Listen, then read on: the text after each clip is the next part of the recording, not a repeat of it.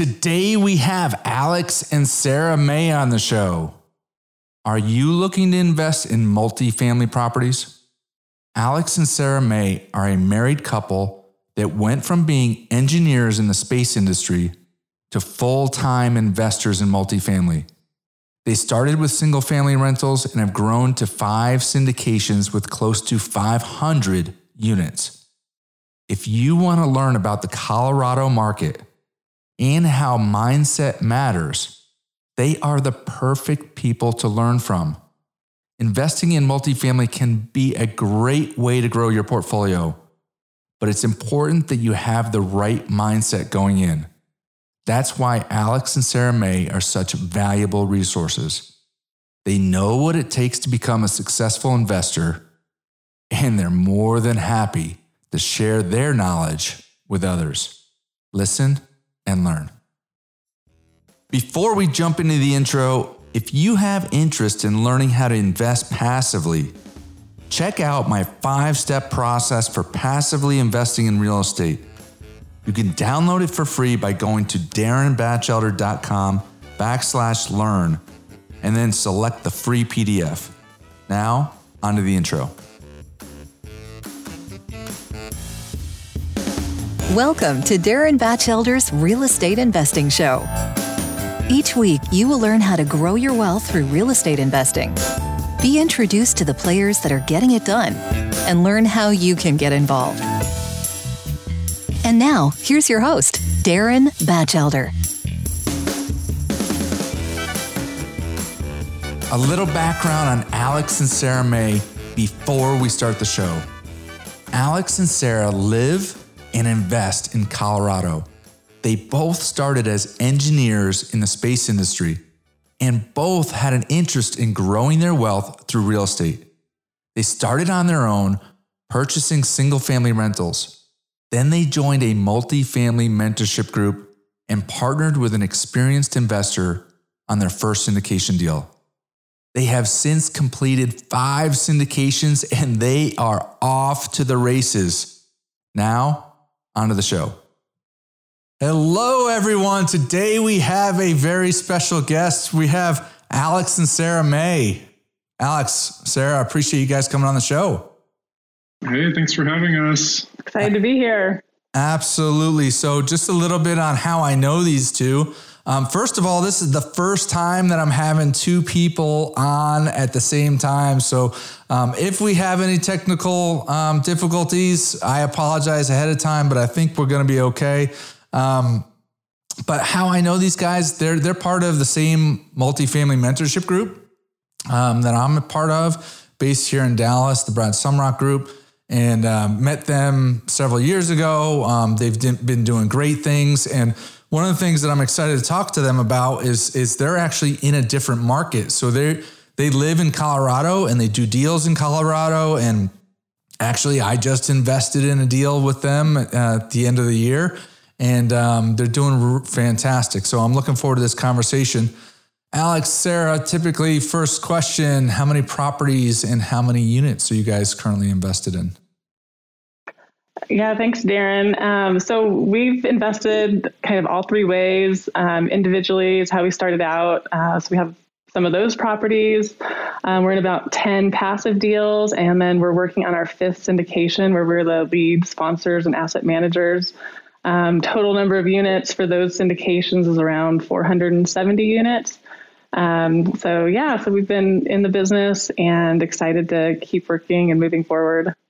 Fantastic. So um, let's just jump right into the the uh, the market. So talk a little bit about Colorado. Like what you know, one, are you guys from Colorado? How'd you end up in Colorado? Um, two, What's it like um, from the, from an investing standpoint in Colorado? Yeah, well, Colorado is one of the strongest markets in the U.S. Um, last year, rent growth was over 10% in all the major metro areas. Um, lots of people um, are migrating into Colorado because we have, um, you know, good weather, lots of outdoor activities, lots of employment growth. Um, so that population growth has been fueling a big housing surge and housing uh, demand here in Colorado. Um, I think you know the average single family home price in Denver now is over six hundred, six hundred and fifty thousand wow. Um, so to be able to afford, you know, to provide more affordable apartments to people um, is definitely something that the market has demand for in Colorado. And we've been investing since uh, 2007, actually, and you know saw the um, a little bit of the crash just with a couple of rental properties that we had, and we're able to ride that out just because of the strong cash flow and rents never really went down. And, you know, the last 10 years have just been um, up, up, up, and lots of great um, demand drivers here in here in the state. That's fantastic. That's um, consistent with what we're seeing in Texas now. The migration we're seeing a lot of people from California moving into Texas. Uh, where where is the migration coming from? Is it? I hear New York, Chicago, and California, the three areas where people kind of are moving out of. Are, are you seeing those three kind of, you know, coming into Colorado, into the Denver area? Yeah, those are all some of the big players coming here to Colorado. We, hear, we know a lot of Californians. It's, I'm from actually from Iowa, and I think every day I meet someone new from Iowa um, who moves to Colorado. It's uh, just kind of a Midwest draw. People like coming to Colorado because it's you know, like Sarah was saying, a lot of fun activities, strong job growth. I moved here originally for uh, my career. I was in engineering, doing aerospace engineering for Lockheed Martin, and uh, moved out here for that about uh, 20 years ago almost. Um, yeah, so between those uh, areas, and we also see a lot of people even from Texas coming up here. Um, Texas is getting a lot of uh, growth from you know all these other markets, but some people I think want to escape the heat probably, and they come up to Colorado. yeah, depending what your preferences are, absolutely. there's you know, definitely pros and cons of both places. I, li- I live in the Dallas area, and I, and I, was just talking to my wife about trying to you know rent someplace up in, in Colorado for about a month this summer. Um, we'll yeah. see if we make that happen, but um, you know, beautiful country in Colorado, you know, a very attractive place. Um, but, you know, that's one of the things I wanted to get your take on was, you know, it's expensive, right? I mean, in the Dallas market, when I first started in the investing side about four years ago, you know, I ran into people that were like, oh, Darren, man, I was buying at 30, 40 a door. And at that time, you know, I'm like, well, and they're like, I'm out, right? And then I'm like, I'm in. And I bought at like 80 a door. Well, now it's like 140, 150 a door. But Denver is, you know, significantly higher than that. So, um, you know, one, what, what does Denver apartments look like in terms of per unit and cash flow and uh, total return look like? And then, um, you know, do you, what's your forecast? Do you think it's going to continue? Sure. Yeah, I think uh, you know, I think that kind of doubling you mentioned is something we've seen similarly here. Uh, you know, the fact rents have gone up everywhere, but here it's gone up a lot too. Um, the price per unit here is definitely higher than in the Dallas area. I think when we got started, things were in the often we'd you know be going after deals in the 100 to 150k a range per door range. Um, our first syndication was about 150 a door, and all of our investor friends from Texas kind of it was hard for them to stomach. Right, we right. showed them the, the financial projections and the, the rationale for why those prices are what they are. Um, and sure enough, we're actually selling that first deal we syndicated for, you know, upper 200s now. Um, so it's definitely, it's essentially been a double um, in, in, the valuation of properties around here over the last, you know, four or five years. Um, and then but the fundamental the you know the math kind of all makes sense. The some of the expenses here in colorado are lower especially insurance and taxes and rents. Um, the, you know the incomes here and the rents here are a lot higher. And so it kind of turns out cap rates are pretty comparable to the dallas area and other strong markets. Um, so yeah it pretty much all makes sense. Uh, you know we try and keep an eye on if we're going after assets making sure that you know we understand what the replacement cost is for construction and you know to build new property around here you know it's typically 350 per unit 450 yeah. Maybe in the last year it's gone up now closer to 450 so wow. yeah you know if you're buying stuff in the, around the 200 to 300 like that makes you know a lot of sense um, especially given the demand. Absolutely. Yeah. so go go ahead sarah Oh, I was just going to add, you know, what makes a good deal to us when we do our financial analysis on a property is we like to be able to provide, you know, over a five year hold period, somewhere around seven to eight percent um, annual distributions, um, you know, an IRR for the hold period around, you know, 14 to 16 percent, total return to our investors around, you know, 70 to 100 percent. So that'd be like up to a doubling of the money.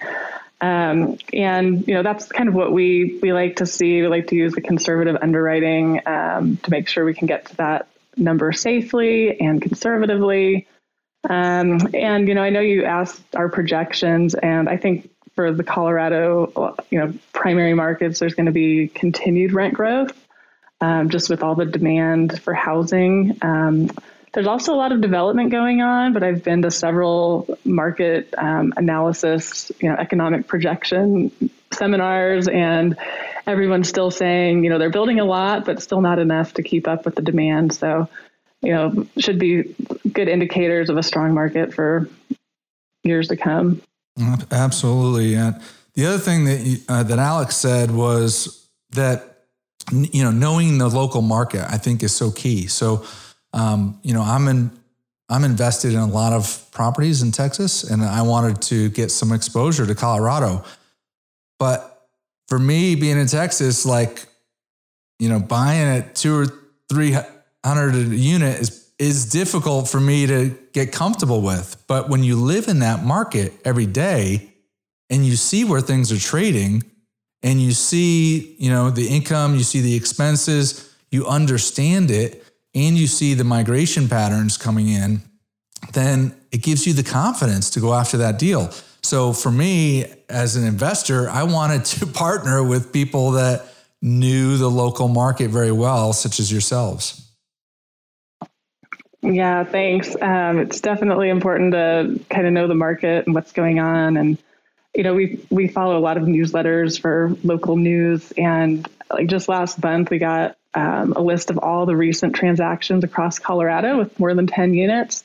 And, you know, Alex and I both looked at each other. We said, can you believe this? You know, anything built after 1990 was selling over 400,000 a door wow. Um, in Colorado. So it's just, you know, it's a hot market. It's, it's lots of demand here. And, um, yeah, when you're comfortable with it and you look at the numbers, the numbers you know project a financial a healthy financial return like it's still exciting and a great market to uh, to look into.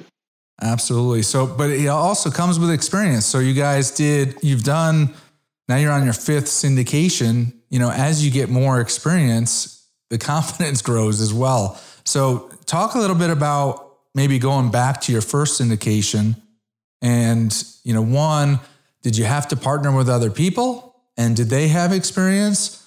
And then, you know, what were some of the kind of mindset um, shifts that you had to do in your mind to get comfortable to actually pull the trigger? Yeah, um, our, our first syndication deal, we we did partner with some folks um, out of Dallas actually who were looking to get into other markets, and we were local here. We, you know, it's easy for us to go tour deals. We know the you know the good areas and any areas we should avoid, and have built some great relationships with brokers and whatnot. Um, so yeah, going at, at first, you know, we went and we were underwriting lots of deals and touring, and we pulled some partners together with us to go after our, our first one that we got, and it was about four and a half years ago. Um, it was definitely a mind shift uh, because it was, you know, going from stuff we'd done pr- previously, you know, doing a lot of four to eight, maybe ten unit type properties around here and we jumped up to 100 units and it was you know a nice 100 unit property. And and that purchase price you know was 15 million at the time which was a lot. Um, so it was, a, it was a big mindset shift to but fortunately you know it was great having the good ecosystem that we had in the group that you're a part of darren and some great partners that we uh, knew we could do this as a team. And uh, yeah, that's exactly what happened is we we pulled together a great team and we're able to qualify for you know getting lending and build up the syndication uh, team for raising the funds and purchase the property and uh, been doing a great job managing it and yeah sarah she's been uh, it was the first syndication we've done so she you know, spent a lot of focused effort just making sure we really understand the business and we're giving it our full attention. And, um, so that deal's going really well and we're selling it now. And after that first one, we kind of just started doing, looking for more. And the next couple we found were smaller ones compared to the first one that, as far as the capital raise, and we just felt confident, you know, that we could do it and have done kind of the rest on our own. And now we're kind of at a point where we're realizing we need to start partnering potentially with other folks to go after even, you know, the prices are getting so much higher and uh, just building teams up again. So it's kind of been our, our, our, new focus now is start looking for other people who want to be partnering to go after uh, bigger assets that we can do as a team again. Um, we're still, you know, keeping our eye open for anything we can tackle ourselves, but definitely open to to strategic partnerships and growing. Yeah, and Go ahead, Sarah. One thing, one thing I was just going to add to, uh, you know, we're both um, come from engineering backgrounds where everything is mitigating risk, and you, you know, you typically tend to be risk adverse. And so for us taking the step from moving from using our own money to invest in real estate to now, you know, leveraging other people who wanted to invest with us and using their money to invest in real estate, that was a big mental hurdle for me. Um, you know, because you always you want to min- minimize risk and you don't want to put other people's um, you know funds at risk. So the two things that really helped me with the mindset was you're not selling people on an investment opportunity, you're providing them with the opportunity to invest in this great project. It's not a sales pitch, it's an opportunity presentation, if you will. Uh-huh. Um, so that was one thing. It's not it's not about trying to sell somebody on the idea. And then the other thing was, you know, if you are nervous about taking somebody's hard-earned money and putting it into a project, you know, that means you have the ethics and integrity to be in this business and you need more people like that who are um, right. offering this type of investment to people. So it's like if you're nervous, that's actually a good thing because as, as um, long as you know, you as long as you're still able to take action, right? I mean, because exactly. there's there's a lot of people that are nervous about that that let them that hold them back from ever doing it, right? So um, you guys were, you know, nervous about it, but you got you were able to push through and still take action. And i think that that is so important you know for listeners to understand that you know look most people when they first do their first syndication they're nervous you know they're scared. But you know the ones that are successful look you're on your fifth syndication now. You're 470 units as a general partner. Um, and prior, you were doing four to 10 units and you could have just stayed mm-hmm. there, right? And you ended up finding a way to, to take that action. And, and that's the difference that I see with people that, you know, get into the 500, 1,000, 3,000 units versus the ones that are still doing the fourplexes is they can't get past that. Yeah. Yeah. I think, you know, Sarah mentioned we come from engineering backgrounds, and we both were aerospace engineering, and we worked uh, for space projects. And our mentality there is in the space world is you have to be perfect. Like mm. nothing can be wrong because when you launch spacecraft, like if anything is wrong with them, you can't just go repair it, right? So there's a lot of uh, risk analysis always being done, and and really trying to make sure there aren't, that there aren't problems. So we've, you know, we we don't have quite that severe of a of a risk tolerance um, to multifamily, but at the same time, we bring the that mentality of a lot of the what if analysis. And and it's a, the beauty of it is when you can do what if analysis and, and account for all the like worst case scenarios and show that hey even if this goes wrong or this goes wrong you know we're still going to be okay that brings a lot of confidence. So there's um, it kind of helps sometimes to be able to do all that very analytical work and and and worry about things because then you can prove to yourself, hey, look, this is not really something you have to. You know, maybe the returns wouldn't be what you want them to be ideally, but at least you know you're not you're going to be fine and and uh, you'll do good right for your investors. Yeah. Mm-hmm. yeah. Hey, that makes me comfortable being an investor in your deal. That, that you guys have all, have that background and and look, nobody can be perfect, right? You can't be perfect as an individual and you can't be perfect in every investment, but um, that you guys are taking the due diligence and, and um, looking at everything from different angles is, is comforting from an investor standpoint. Um, you know, Sarah, you said something that I think is really important. And, And, you know, when you talked about opportunity, I think that a lot of people get hung up on, you know, when you go to, to raise money for other people's money, that I need the money to do my deal, right? Versus what you said, you know, you're just presenting an opportunity. And if they pass, then you go on to the next person, you know, and exactly. And, and once you you learn that and you really accept it and believe it, then it's completely different talking to, to different people because it's not a pitch. You're trying to get something from somebody. You're trying to help them. You know, you know, you're trying to help grow their wealth. And, you know, with that, you're you're pulling all these people together that have the same goal. And and um, you're just being the kind of the team lead. Yeah, for sure. That was definitely a, a mind shift because, again, being engineers, we're not um, salespeople right. by nature. And so, hearing that I didn't need to be a salesperson, it was just, you know, giving people the information they need to make an informed decision. Um, that really helped kind of shift my, um, you know, my perception of the business when I was just starting out. So, talk about, I don't, uh, you know, uh, the listeners uh, on this show, it, it mainly, uh, passive investors and also syndicators that are looking to scale. Um, so, you know, from the passive investor standpoint, you know, I'm not sure that everybody knows, you know, what the risk level is for a syndicator. So, talk a little bit about, all right, you guys going, because as a passive investor, hmm. they're getting hit by, you know, a number of different syndicators that, hey, invest in my deal, invest in my deal. So they just think that, hey, they, they want my money, right? But you're not going to enter into a contract unless you're you're pretty darn certain you're going to close, right? So talk about the risk for the syndicator from the time they sign the contract to the time you actually close the deal. Do you take this one? Yeah. Well, um, during that that closing period, yeah, there's I mean, there's risk just in the sense of you know, there's a lot of time invested, um, but really the financial risks start amounting when you're, you know, you're building up a team, you're starting lenders up to, uh, you know, start the loan process. You start, you build, work with attorneys, and you know that's not inexpensive. So there are a lot of upfront costs that go into these deals. Who pays those um, upfront costs?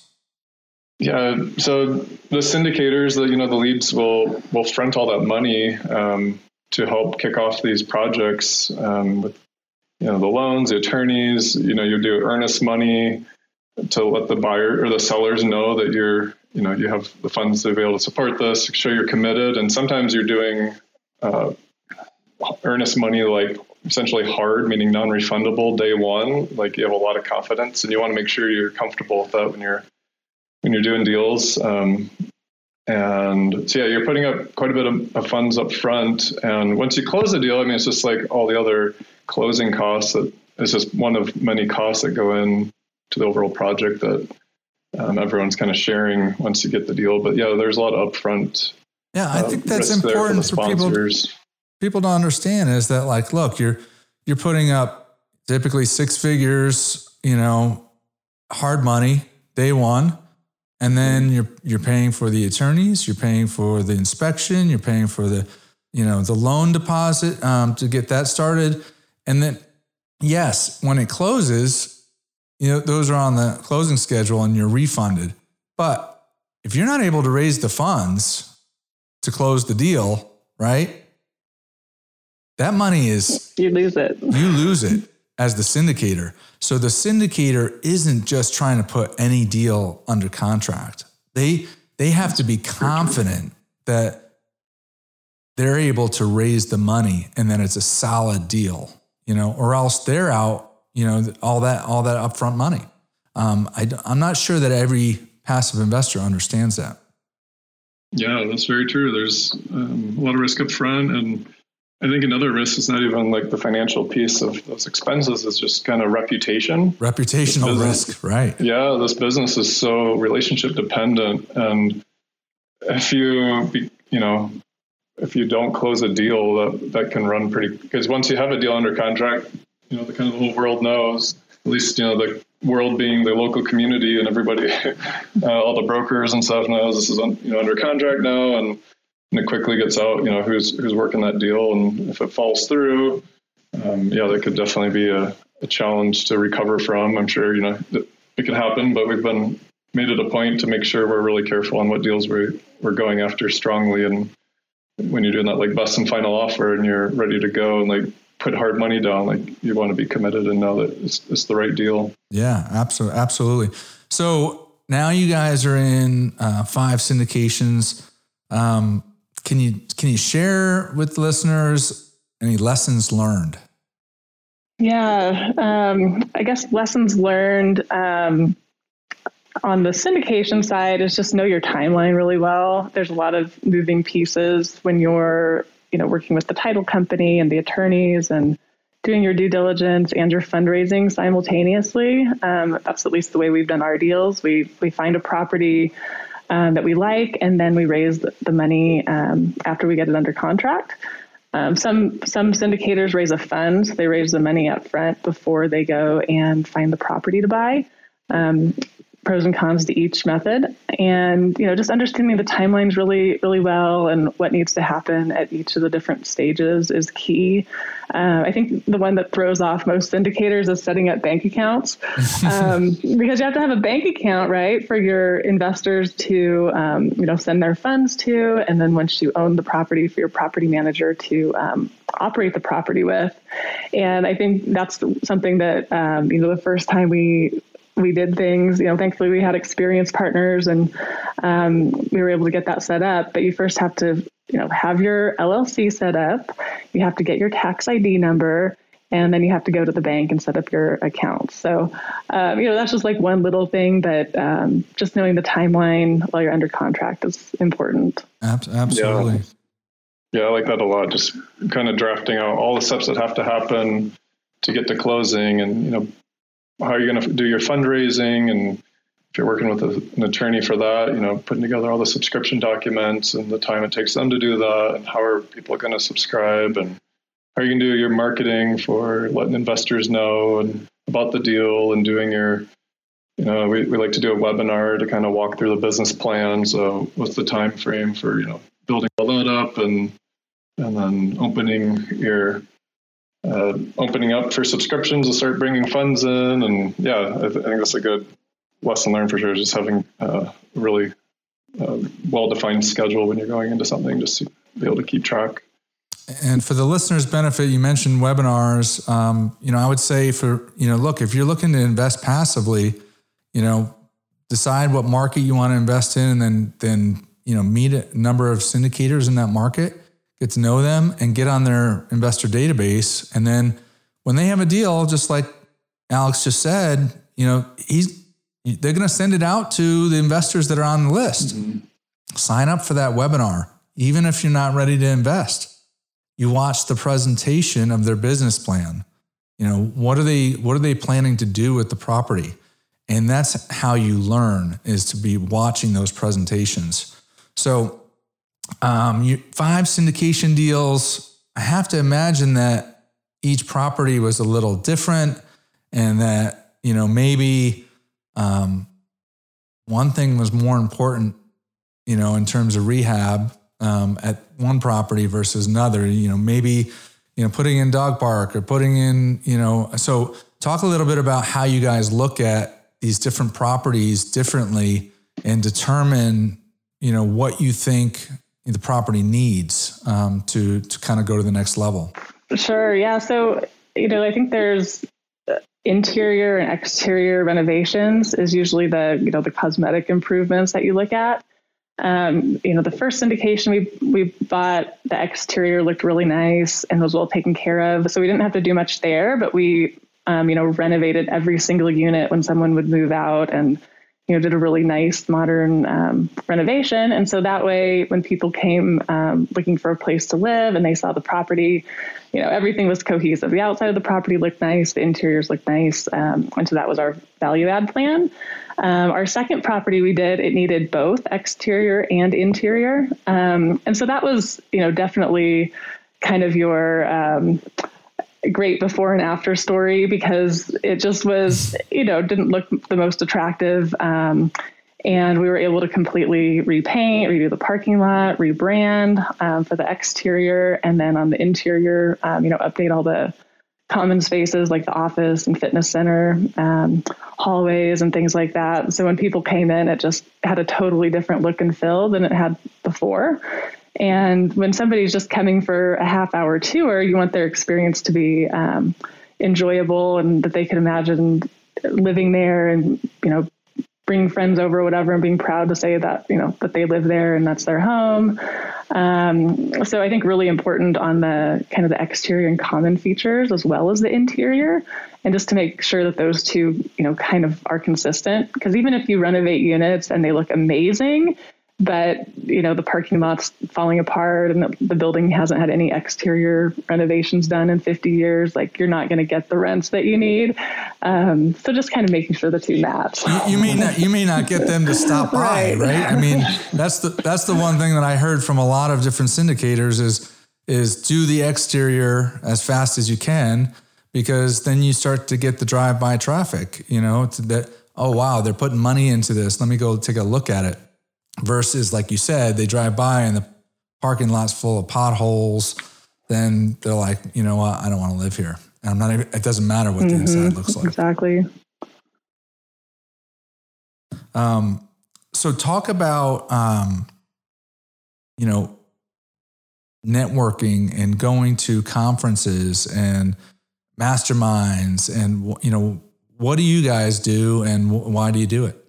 Um, yeah, so like you mentioned, we're we joined uh, Brad Sumrok's mentorship program. It was about five years ago, and that was a, a mind shift thing. It got us into the syndication business. It was something we are trying to kind of figure out on how to do ourselves for I don't know six to twelve months. We knew we wanted to do kind of bigger stuff, and we heard about syndication, um, but it was really hard to find out all the specifics we needed. We always would run into a roadblock if we started going down the path of you know do, pursuing it, and it just everything felt new and kind of complicated. Like you know, dealing with syndication attorneys, it's like, oh gosh, like what does that mean? And, and when we got into the right. ecosystem that, that, Brad created for us, um, you know, for his whole group, it's, it was amazing to see all the other people who were having such success. Um, I connected with you know someone who was an engineer, same company who had done this, and it, you know, it's build immediate trust and can be like, oh wow, like this is for real. You know, people are doing this and they're buying you know hundred unit buildings, and it's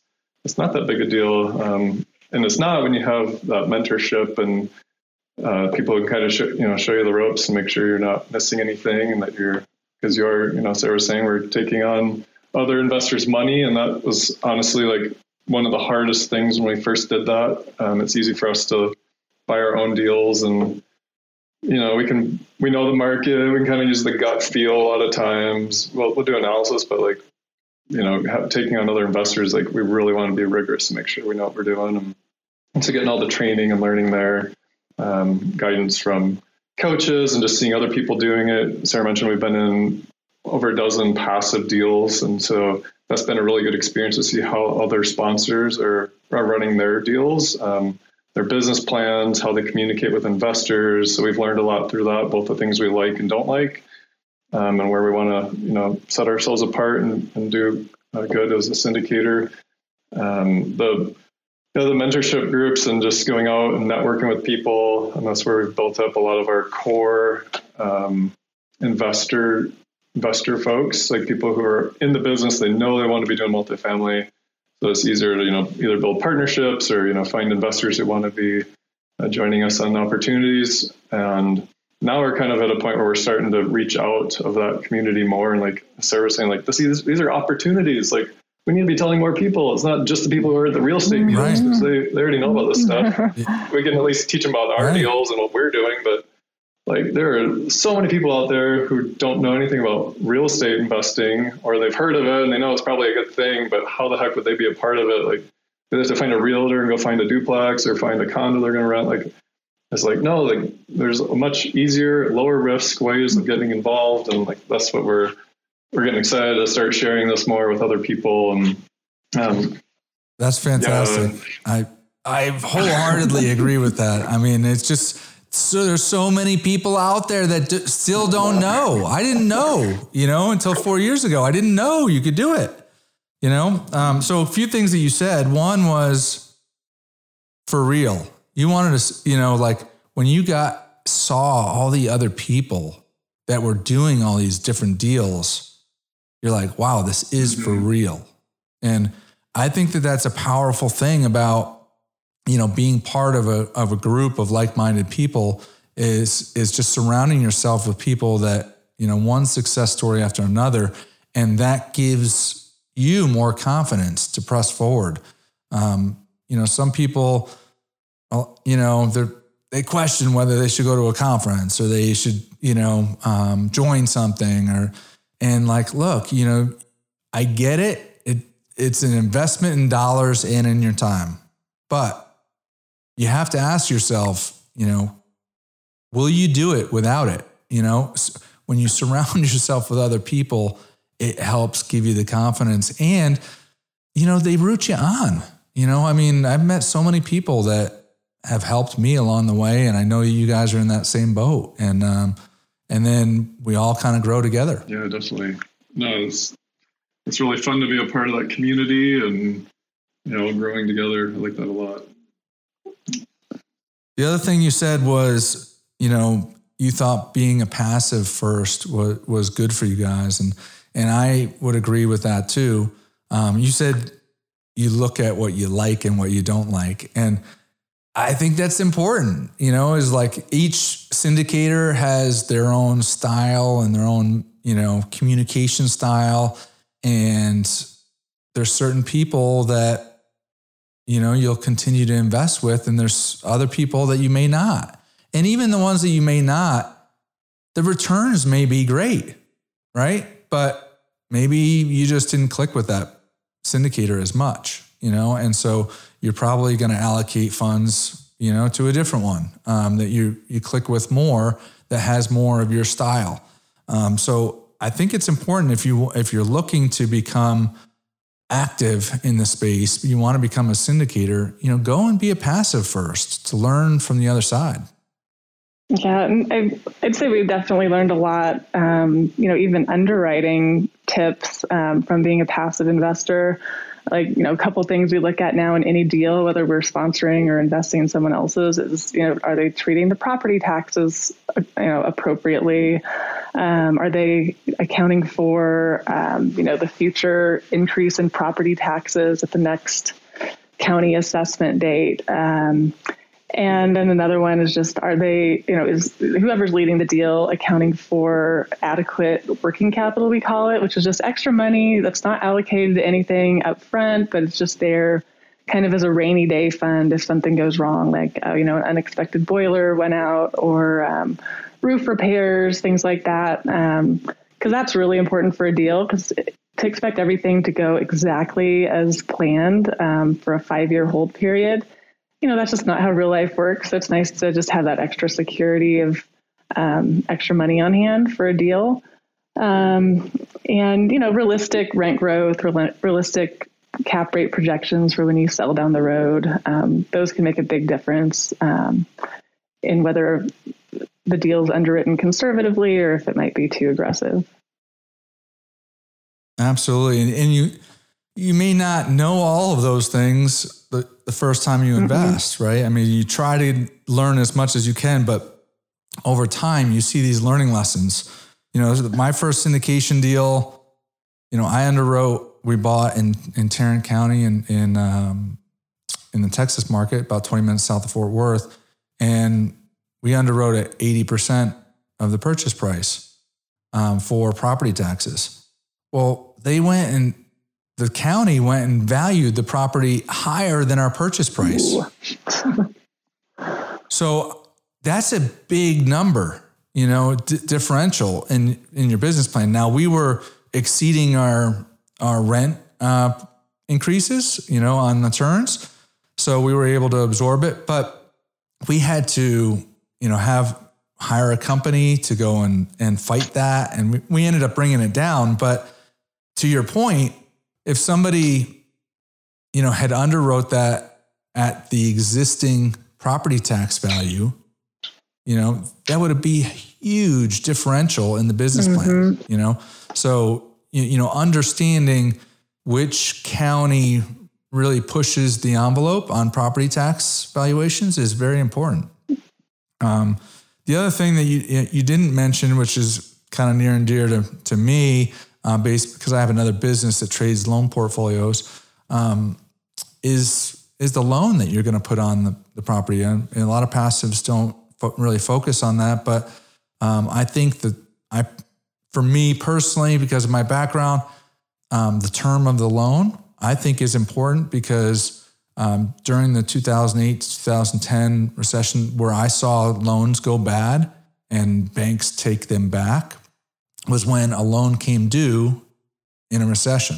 You know, so value cash flow is down, maybe cap rates are up, valuations are, are down, and all of a sudden the loan comes due. You're forced to either refinance or sell the property, and you know, I just don't want to ever be in that position. Right. You know, so um, knowing, you know, I I've invested in a couple deals with short loans, like you know, bridge loans, two and three year uh, bridge loans with extensions, but I knew that that's a risk. You know, and and I think that it's important for investors to know that um, what is the term of the loan. It's not like a 30 year fixed rate loan. The loan is going to come due, and most of these deals, you know, look, even if they have hiccups, if you you said you even said it before, like you you went through the recession with your your existing portfolio, your small deals, and you were able to ride it out. You know, you wouldn't want to be forced to sell in that mm-hmm. you know downturn. So um, that's another thing that is important to me. Um, what kind of sacrifices have you guys made what you know to get into this business? Well, so after we joined um, Brad Sumrok's mentoring group, I actually left my job as engineering and I went full time. Congratulations! Thank you. And um, you know, just went full time and wanting to focus on real estate, um, have a, a, bit more control over my schedule. Um, but it was hard. I mean, it, I thought with our existing real estate experience and joining the mentorship group, I thought we'd have a deal within a couple months. And it ended up being close to a year before we closed on that first um, deal with our partners. And, you know, that was, I think that's the sacrifice is just staying with it. Um, even if the going gets hard and it sometimes seems like, um, you know, it's just not going your way. It is it is a tough business to get into. Um, most of the brokers know the big buyers in town and they've done business for years together. And when you're the new kid on the block coming to, um, you know, buy these larger properties, you know, there's a little bit of like, well, prove yourself first and then we'll take you seriously. Um, it's a little bit of that, and then I think just also growing as an investor. Um, you know, coming right off that uber conservative engineering background, where you can, you know you basically want to minimize risk to zero, um, to realizing that um, you know we don't have to be as conservative in um, some of our underwriting metrics. Uh, let's be more realistic, uh, not aggressive, but realistic in some things that we can win deals, uh, and just kind of refining what um, was realistic and what could still um, win deals over time. So that's just a matter of experience and gaining the experience. Um, but I mean, we really love the business. Like it's it's a ton of fun. Um, like we're in that mentoring group, and just last week we did a mastermind in Lake Tahoe, and you know half the time you spend nice. in sessions like learning the best about the business and shifting your mindset and talking about goals, and then the other half, I mean, we were out skiing and snowmobiling and just having a great time. So. Um, it's a great business. I feel like people are very good at um, kind of integrating the work with the um, with fun. With fun yeah, right? it's, it's been great. yeah. I mean, we we can't think of anything else we'd rather be doing. It's um, it's been a great journey. That's fantastic. Hey, there's a few things that you said there that I think is really important. One is you thought it was going to be easy, but that it actually was hard. Like, you know, that's one thing that I'll say when people reach out to me on Instagram or whatever. I'm like, look, I would highly recommend you to join a mentorship group, surround yourself with like minded people. But just know that striking the check is not going to get you a deal, right? It gets you in the door, it gets you access to all the people, all the resources you need, but you still have to fight, kick, and scratch to, you know, to get your first deal. Yeah. You know, it's it doesn't just get handed to you. Um, you know, another thing you said was realistic. You know, I think that it's a natural process for new investors in the market when they start underwriting deals and underwriting is just you know taking a bunch of data and putting it in an excel spreadsheet to see if the returns are, are there. Um, in the beginning is really easy. I know i fell into it and i've talked to a lot of people when they first started underwriting. There's a lot of like decision points and if you are conservative on every one of those decision points guess what? The deal doesn't look good, right? And you don't pursue it, and somebody else buys it, and then you're like, and then and then you see that they turned it around and made a bunch of money, and you're like, how are they doing it? You know, so surrounding yourself and learning, you know, that's why I said those webinars before, you know, watching the webinars and saying, how are they how are they winning the deal? Even if you're an active person and investor and you lose on a syndicated deal and you know the, the party that won, get on that webinar, see how they underwrote the deal. And that might help you on the next one. Yeah, that's good. Yeah, lots to learn from everybody and share ideas. And I mean, even just one good idea can make the difference between, you know, losing out or being able to make a deal work. Like, um, some of the other income sources can be huge. Like we didn't really factor that in when we first started underwriting deals, but things like billing back for you know water and sewer charges that's an easy one. You know, it's pretty mainstream anymore. But then more creative things like um, you know carports or package lockers. Um, I mean, there's one property we're talking about adding a electric car charging station, and you can make a little bit of residual income from that. So there's lots of ideas, and just you know, the more people you talk to, and you'll just get more and more of those great ideas. Absolutely. That's part of the networking, right? I mean, so the networking uh, part of it is, you know, trying to grow your investor database. Part of it is networking with other syndicators, and and you know, wh- why would you do that? They're they're your competition. Well, everybody shares ideas and can learn from each other. Like, hey, I did this on my property, and wow, that's a great idea. I, I haven't implemented that, but if I, you may another syndicator may have five or ten other properties that they implement that one idea on. You know, may may be substantial revenue. Another thing is having that Rolodex. You know, you come up with a problem, right, at one of your properties. You know, I don't know, maybe Maybe you have a, a fire at one of your properties, never had that before, you know, but you know, and this other syndicator had that problem and you just call them up and they talk you through, hey, this is what I did. And like, whoa, you know, okay, now I'm at peace. Like I'm not having to try to figure this mm-hmm. out on my own. So the community is very giving in terms of sharing of information.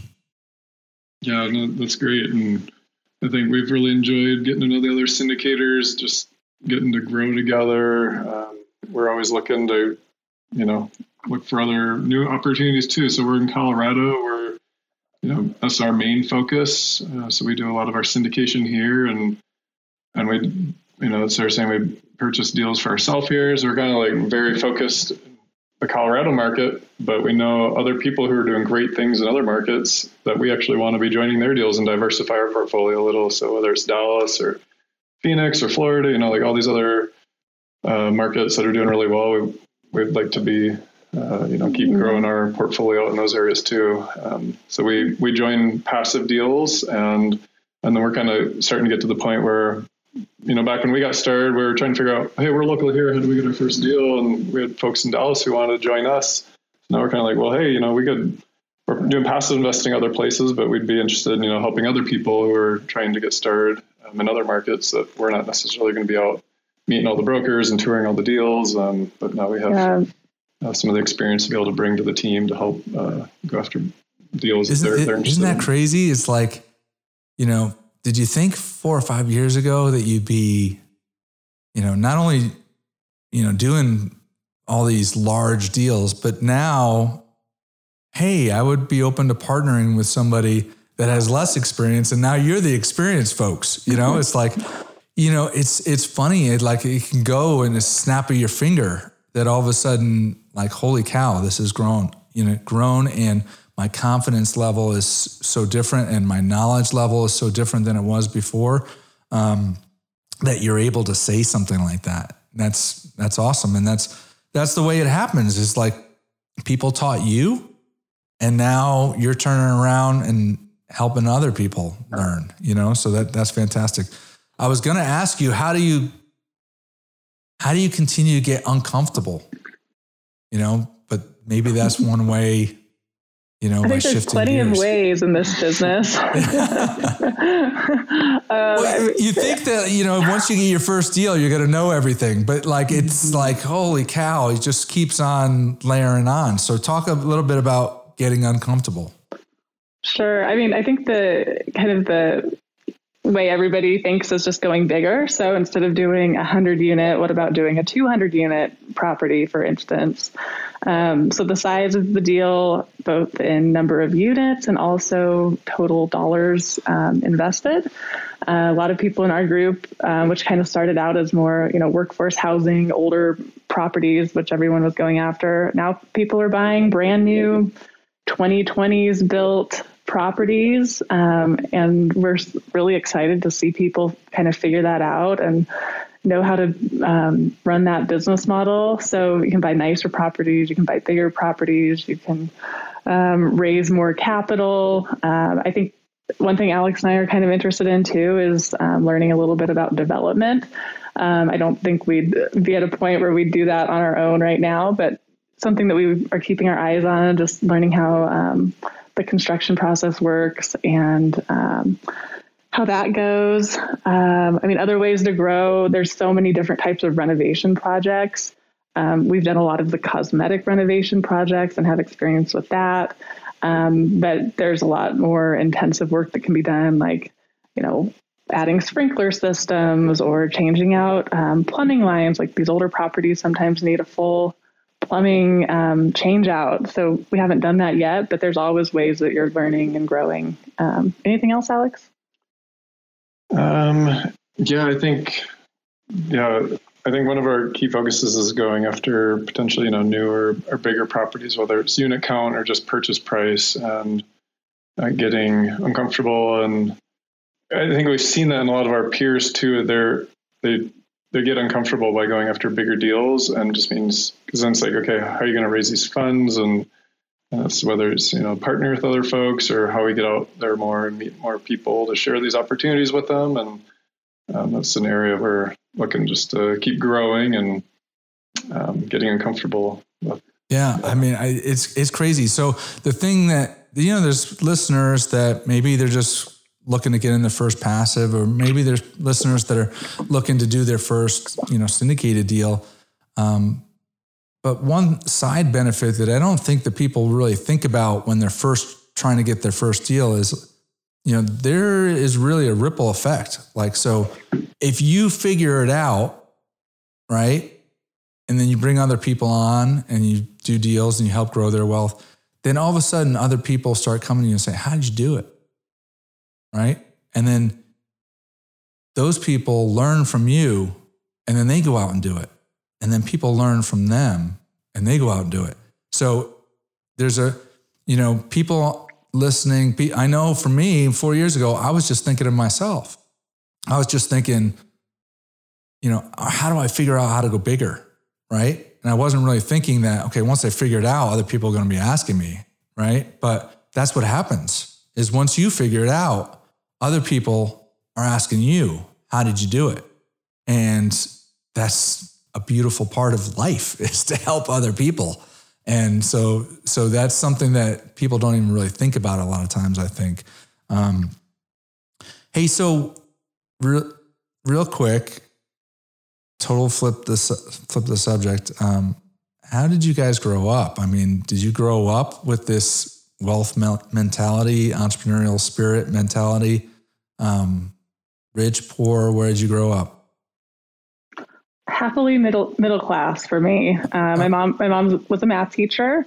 Um, my dad was um, mechanical, um, did mechanical work for factories, and you know they worked hard. They taught me to work hard, um, but no no investing or real estate in the family uh, for me. It was all um, just finding out about real estate in college. Um, I think I actually went to a Rich Dad seminar before I read the book. But going to that got me to read the Little Purple Book and oh, learn about assets and liabilities. And then that actually, book has been mentioned a lot of yeah, times. I gotta tell you.